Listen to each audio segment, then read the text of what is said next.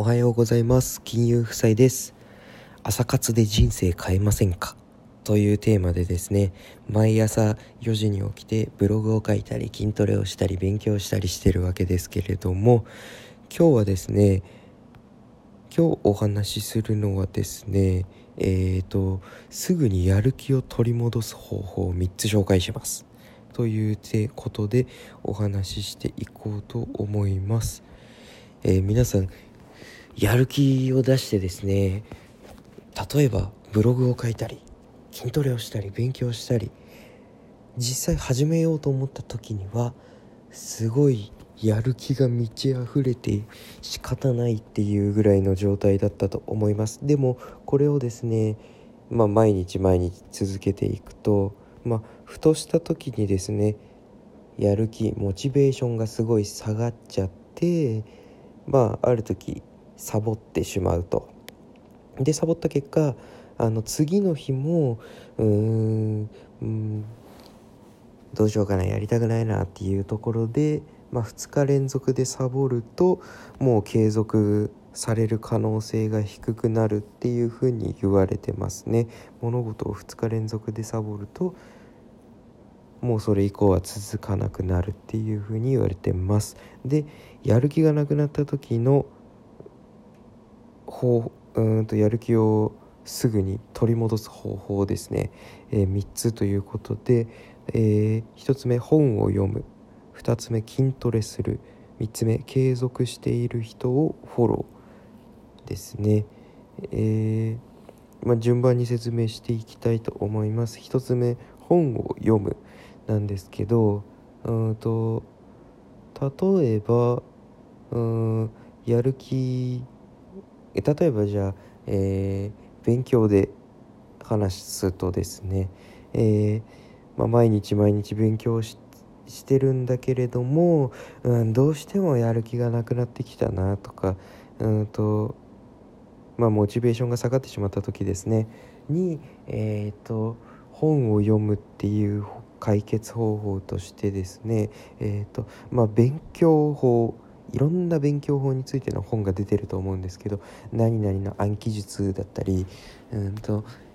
英語をすぐに覚える方法だったりいろんな本が出てると思うんですけど、うん、本を読む。そういった勉強系の本を読むことによってえっ、ー、とあこの方法を試してみようかな。あこれ今までやってなかったな。すごいな。やったら成績上がるかもしれないなすぐ覚えられるかもしれないなっていう風にですねそのジャンルまああなたがやっていることに対するジャンルについての本を読むことによって、えーと、この方法を試してみたいなっていうことで、まあ、やる気が出てくるというか、うん、今日からこの方法でやってみよう明日からまた別の方法でやってみようっていうことでち、うん、やる気がやる気を取り戻すっていうんですかねやる気を取り戻せるようになる可能性がかなり高いです。まあ、じそのやっていることのジャンルの本を読むっていうことですね。2つ目筋トレをする筋トレをするなんですけれどもえっ、ー、と筋トレすることによって分泌されるホルモンっていうのがまあよく言われてるのが3つですよね。えっとテストステロンセロトニンドーパミンっていう3つのうんとホルモンがあるんですけれども、まあ、まずテストステロンっていうのはえっ、ー、とやる気や闘争心を向上させる、まあ、効果がありますよと。でセロトニンっていうのが心を落ち着かせる安定させる、まあえー、痛みの調整をする脳を最適な覚醒状態にする。このセロトニンっていうのはうんといわゆる幸せホルモンって言われたりもするようなうんとストレス解消であったり心を落ち着かせる精神安定剤みたいなような、えーと、性効能を効果を発揮します。であとはドーパミンですね。うんと多幸感や気分の高揚興奮などを、まあ、促すって言われているドーパミン。この筋トレをすることによってテストステロンセロトニンドーパミンこの3つのですねうんとまあ精神的にまあいいとされている効果を持つホルモンをうんとまあすぐ何て言うんだろう体内にこう分泌させることができるのでえ、ー、とまあやる気がなくなっている時とかにですね、うん、筋トレをすることでそのソウルモンを分泌させることでやる気を取り戻しておおやるぞっていう感じでまあすぐに作業ができるようになるっていうか、うんと落としたやる気をすぐに取り戻すことができる可能性が強いっていうことですね。はい、で3つ目。継続している人をフォローなんですけどこれ私が、まあ、Twitter でやってることを、まあ、例に挙げるとですね継続している人をフォローする、まあ、フォローしただけでどうなるんかっていう話なんですけども私がやってるのはですねえっ、ー、と Twitter のですねリストっていうえっ、ー、と何て言うんだろう。新しいリストっていうのを作れる作ることができてですね。それを利用させてもらってます。でえっ、ー、とツイッターだとですね自分のリストを作るっていう風なうんとページがありまして、えー、そこでですねうんとリストのメンバーを選ぶことができるんですね。でえっ、ー、とまあ